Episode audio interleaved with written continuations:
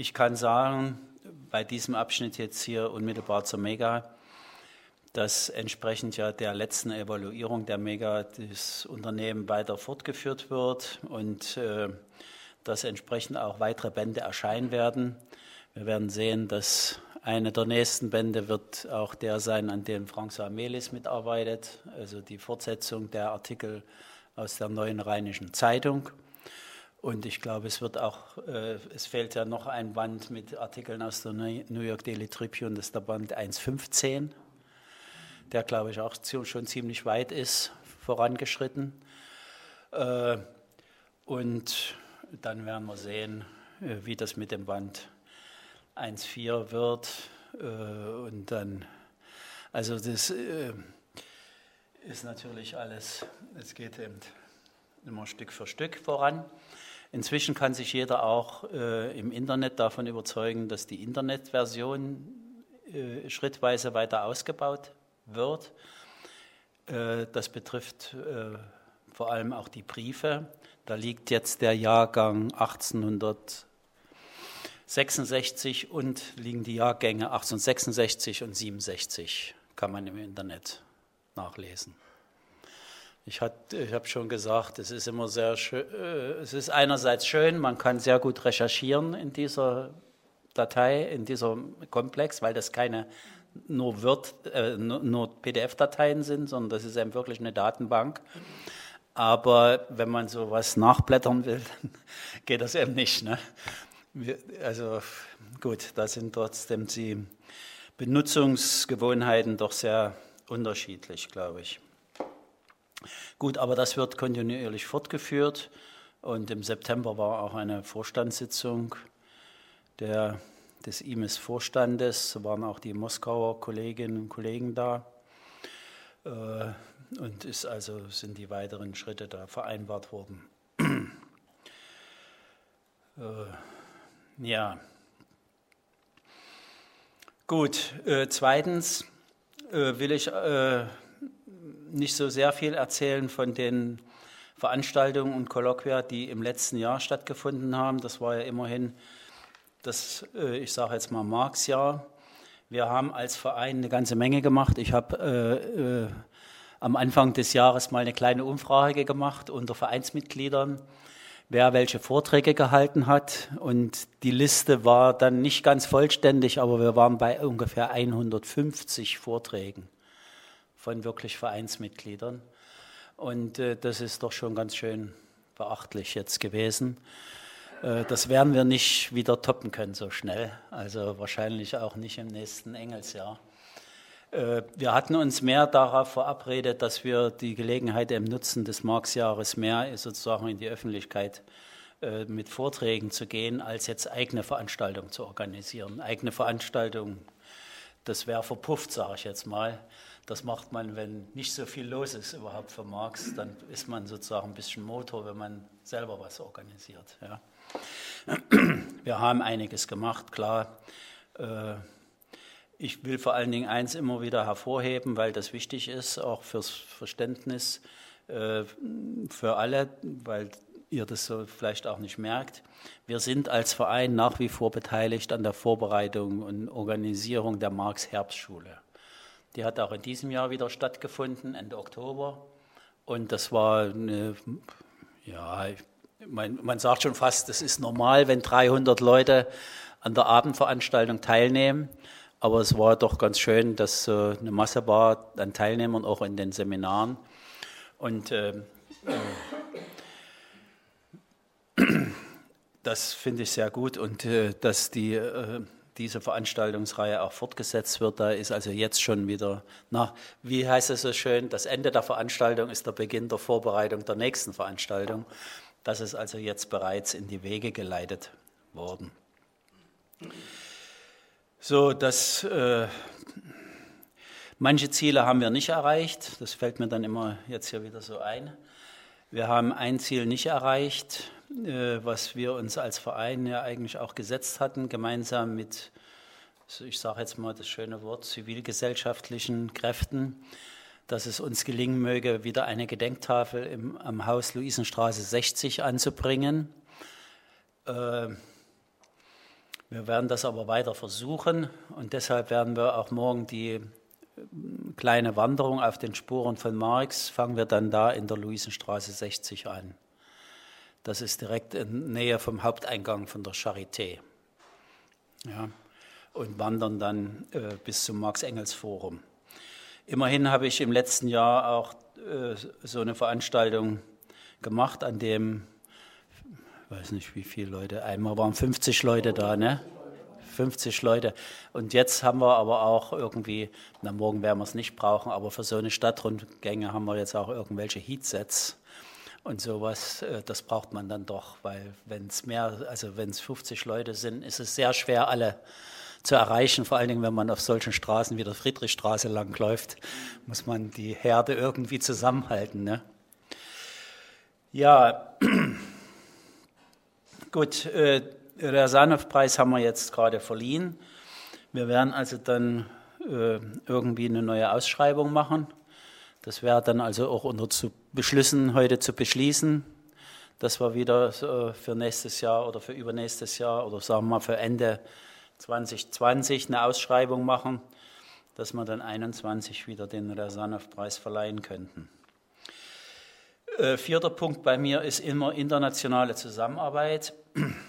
Also ich habe das jetzt gerade sozusagen live erlebt, wie das funktioniert, internationale Zusammenarbeit. Das ist also wunderbar, dass wir uns sozusagen, dass diese für, aus unserer Sicht asiatische Community weiter anwächst, ja. Und äh, wo es ja einerseits auch ein bisschen bedauerlich ist, dass die Aktivitäten der japanischen Kollegen, naja, sagen wir mal, leicht abnimmt, äh, aufgrund der Emeritierung der bisherigen Träger der japanischen Arbeitsgemeinschaft für Marx-Engels-Forschung. Und es sieht auch danach aus, dass sie ihre Zeitschrift, die sie nun auch über 25 Jahre herausgegeben haben und die insgesamt jetzt äh, die letzte Nummer, die Nummer 6061 als Doppelnummer ist, das ist wahrscheinlich auch die letzte gewesen. Also ist nicht auch, sondern ist möglicherweise. Ich sage es mal noch im Konjunktiv, weil kann ja sein, dass sich jemand von den Jüngeren da aufrafft und die in die Hand nimmt. Äh, ich habe auch äh, natürlich Kontakte äh, innerhalb Europas. Wisst ihr haben wir die finnische Marx-Gesellschaft, mit dem wir Kontakte haben, wo wir uns auch austauschen. Äh, ansonsten sind ja andere Gesellschaften jetzt, sagen wir mal, ein bisschen breiter aufgestellt, wie Historical Materialism oder andere wo wir jetzt nicht so, natürlich persönlich äh, haben wir unterschiedlichste Kontakte, viele von uns jedenfalls. So, Punkt 5, Internet. Da gibt es eigentlich nichts Neues zu berichten, außer dass wir immer mal wieder irgendwelche Zugriffsschwierigkeiten hören von äh, Leuten, die darauf zugreifen. Also wenn ihr mal irgendein Problem habt beim Zugriff auf die marxforschung.de, dann meldet das uns bitte damit wir das dann klären können mit unserem äh, Provider. Äh, wir haben da also im Moment äh, nichts weiter vorgesehen. Es wäre allerdings durchaus denkbar, dass wir uns überlegen und auch den Beschluss dazu fassen, dass wir wieder ein bisschen Geld in der Hand nehmen, um diese Internetseite auf dem aktuellen Stand mal zu bringen, äh, mit professioneller Hilfe, wo wir dann doch mal wieder ein bisschen Geld brauchen. Ne? Also Thomas pflegt das immer. Äh, das ist ja auch wunderbar und in Ordnung. Wir bezahlen etwa 50 Euro Jahres, jährlich für das Hosting. Das ist also preiswert, ja, das ist äh, sehr günstig. Äh, aber wenn wir was machen wollen an der Seite mit professioneller Unterstützung, da brauchen wir doch noch ein bisschen Geld. So, dann komme ich zu der Frage Förderung von Projekten. Wir haben im letzten Jahr drei Projekte gefördert. Eins will ich nochmal hervorheben, auch als Werbung ein bisschen, nämlich das Buch von, äh, ich muss immer drauf gucken, Jens Grant. Das ist also eine äh, Pseudonym. Er war von hier, er heißt Gerd Lange und äh, hat hier sozusagen seine Rezensionen zur Mega zusammengefasst, einschließlich auch äh, äh, eines Berichts zu unserem Verein. Er hat also die Rezension, die veröffentlichten Rezensionen mit einigen äh, Reflekt Reflexionen ergänzt und ähm, einigen Bemerkungen, sodass das so eine runde Sache geworden ist. Äh, ich finde es persönlich ein bisschen textlastig, habe ich ihm auch gesagt. Also ihr kennt mich, ich bin immer noch zu haben für bobbende Bilderchen noch und sowas alles. Äh, aber gut, hm, es ist, es, es ist alles, eben, auch die Rezensionen sind nicht verändert, aber natürlich alles korrigiert, was irgendwie falsch war. Und es ist eigentlich ein schönes Werbebuch für die Mega, hat, hat aber wenig so einen Charakter für ein Werbebuch, finde ich persönlich. Aber gut, das ist auch ein bisschen Geschmackssache. Der Verlag Dampfboot äh, hat es halt so gemacht. Äh, dann zweitens haben wir das Buch äh, von Emanuel Nakamura, Der Maßstab der Kritik des modernen Staats bei Hegel und Marx ist erschienen als Hegel Sonderband gefördert. Und wir haben gefördert ein Buch von Volker Müller für ein besseres Verständnis von Marx und Engels. Alle diese drei Publikationen, also wir fördern Publikationen im Schnitt mit einem Druckkostenzuschuss von 500 Euro. Und dafür kann man sich bewerben. Und, wir, und deshalb komme ich jetzt gleich zu den Vorschlägen, die vorliegen fürs nächste Jahr, damit also da wir, die Mitgliederversammlung beschließt dann über die Förderung für nächstes Jahr.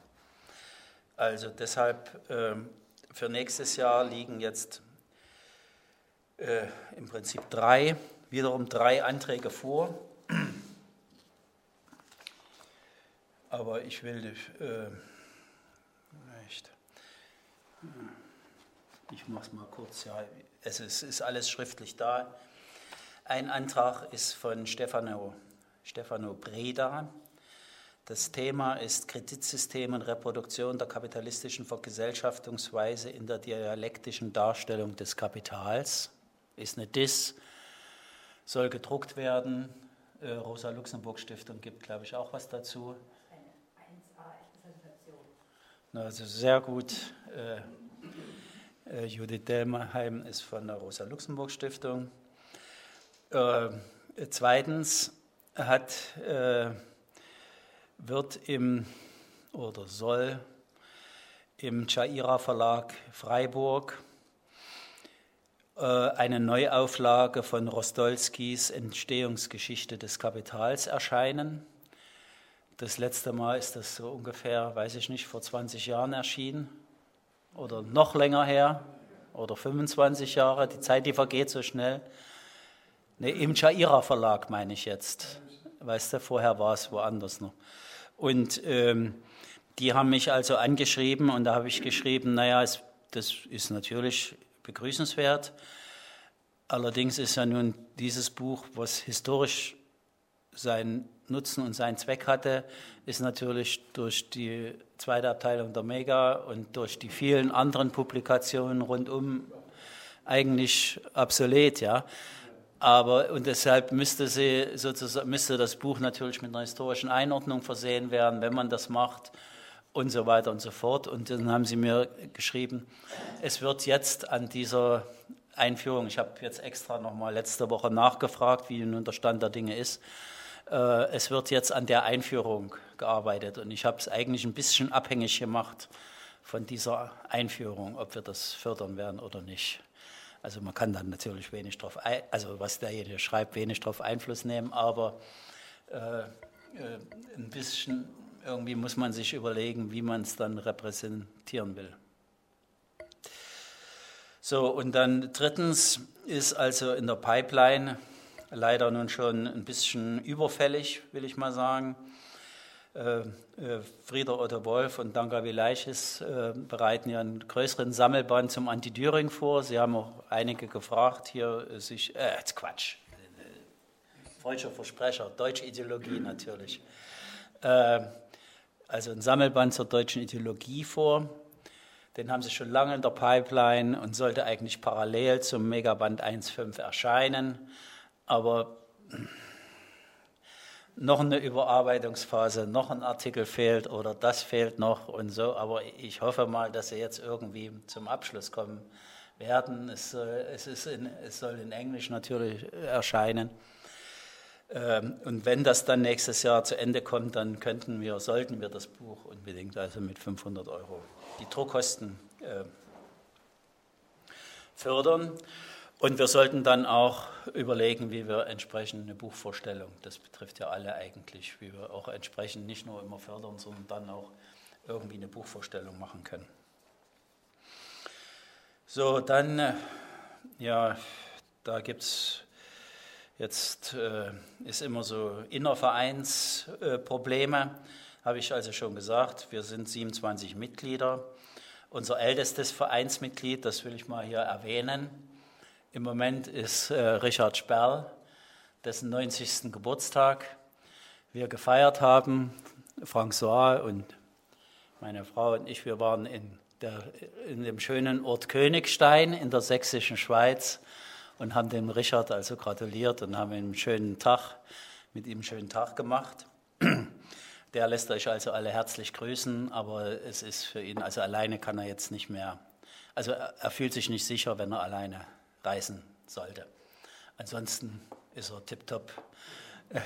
Er sagt zwar, vergisst immer alles Mögliche, aber ich glaube, er schreibt wunderbare E-Mails und wer mal was von ihm Schriftliches bekommt, der kann sich wirklich glücklich schätzen wegen der ausgefeilten Formulierungen. Äh, bei der Gelegenheit will ich also sagen, wir hatten ja im Laufe dieser Periode, des, also von der letzten Wahl des Vorstands, die ja alle zwei Jahre stattfindet, äh, ist äh, Ehrenfried Galanter aus dem Vorstand ausgetreten. Wir sind also im Moment drei Mitglieder im Vorstand und laut unserem Statut können also im Vorstand fünf Mitglieder mitarbeiten. Es ist also durchaus möglich, dass sich noch jemand für den Vorstand bewirbt. Ich sage jetzt gleich mal, also äh, Michael Heinrich bewirbt sich für den neuen Vorstand. Er ist heute nicht da, er entschuldigt sich, weil er ist heute in, er macht ein Verdi-Seminar in Stuttgart.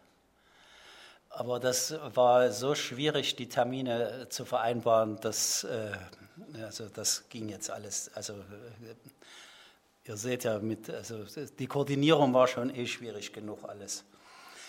Äh, also er bewirbt sich für den neuen Vorstand. Äh, was wollte ich noch sagen? Also von denjenigen, die sich noch entschuldigt haben für heute, ist wichtig äh, fürs Protokoll auch ist Martin Hund. Der ist krank. Schlicht und einfach. Äh, ja, gut, das ist erstmal so. Dann hatte ich vorhin schon mal angedeutet äh, äh, zu den Vereinsprojekten. Wir haben uns ja, wir haben uns über Jahre hinweg äh, vorgenommen, so mal dieses oder jenes anzuschieben oder auch als Projekt eben zu machen. Und wir haben ein Vereinsprojekt, das heißt Chronik äh,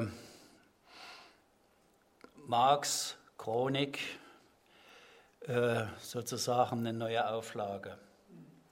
Ihr wisst ja, also ich meine, es gibt ja ein paar alte Chroniken, die alle kennen, aber natürlich ist es so, dass, und das haben wir ja heute sehr authentisch erlebt an dem Vortrag von Kahn, äh, es gibt so viele neue Forschungsergebnisse, sage ich jetzt mal, also äh, zu einzelnen Zeitperioden von Marx, die in unterschiedlichster Weise publiziert worden sind. Und äh, in so einer Chronik muss man ja doch schon irgendwie alles zusammentragen, um sozusagen alte Fehler zu korrigieren und nicht nur neue Fehler zu machen, was ganz einfach ist, weil es ist äh, unglaublich schwierig.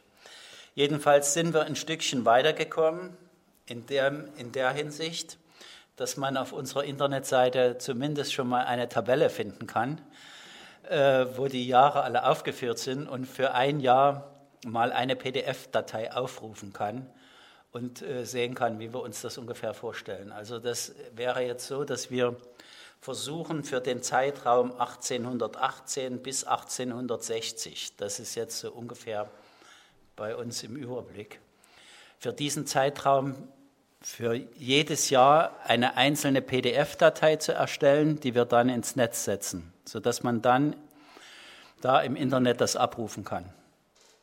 Das hat den Vorteil, dass wir, sobald Fehler entdeckt werden, die PDF-Datei austauschen können und den Fehler korrigieren können. Und ergänzen können natürlich. Ja. Also wir haben ja lange darüber, ich sage das jetzt mal, weil ja ein paar da sind, die das jetzt nicht gehört haben, wir haben lange diskutiert, ob wir darüber, daraus eine Publikation natürlich macht. Also Publikation im Zeitalter der Digitalisierung muss man verwerfen. Es gibt sicherlich ein bisschen, ex, ein bisschen elegantere Lösungen für eine Datenbank im Internet, die ein bisschen mehr Geld kostet. Die einfache Variante ist, wir erstellen PDF-Dateien und stellen die ins Netz und bei Ergänzungen und Korrekturen werden sie ersetzt. Ja. Sodass wir irgendwann mal dazu kommen, dass man sozusagen auf unserer Internetseite doch eine aktuelle äh, Chronik finden kann, wo sozusagen die neueste Literatur berücksichtigt ist. Das wäre ja das Anstrebenswerte sozusagen. So, gut. Ähm, Vorbereitung Engelsjubiläum da sage ich nochmal, wir sollten uns irgendwie, wir sollten ein paar Vorschläge vielleicht sammeln, was wir im nächsten Jahr an Aktivitäten hier auch äh, machen können, Vortragsthemen oder so. Das ist aber jetzt, sagen wir mal, für die Diskussion eher was. Ja, und zum Schluss Finanzbericht. Wie gesagt, äh, wird Barbara gleich vorstellen, den Finanzbericht. Wichtig ist, weil es jetzt gerade auch so ein bisschen in der Debatte ist, mit Datum vom 7.10.2019 haben wir vom Finanzamt für Körperschaften den Freistellungsbescheid für die Jahre 16, 17, 18 bekommen. Also wir sind jetzt wieder für drei Jahre sozusagen Geschäftsführer. Also der, ähm, der Bericht äh, wird alle drei Jahre ans Finanzamt für Körperschaften abgegeben. Also wir sind erstmal für die letzten drei Jahre äh, äh, befreit und damit weiter gemeinnützig anerkannt und können die üblich, ihr könnt also üblicherweise Spenden und Mitgliedsbeiträge von der Steuer absetzen. Äh, also das ist soweit in Ordnung. Ich hoffe, ja, aber ich, ich schütte die immer zu mit Papier. Deshalb habe ich das hier. Also das ist natürlich immer von jeder Mitgliederversammlung, Protokolle, Berichte und so weiter. Das wird alles vollständig abgeliefert, ja, und das geht dann auch immer in Ordnung.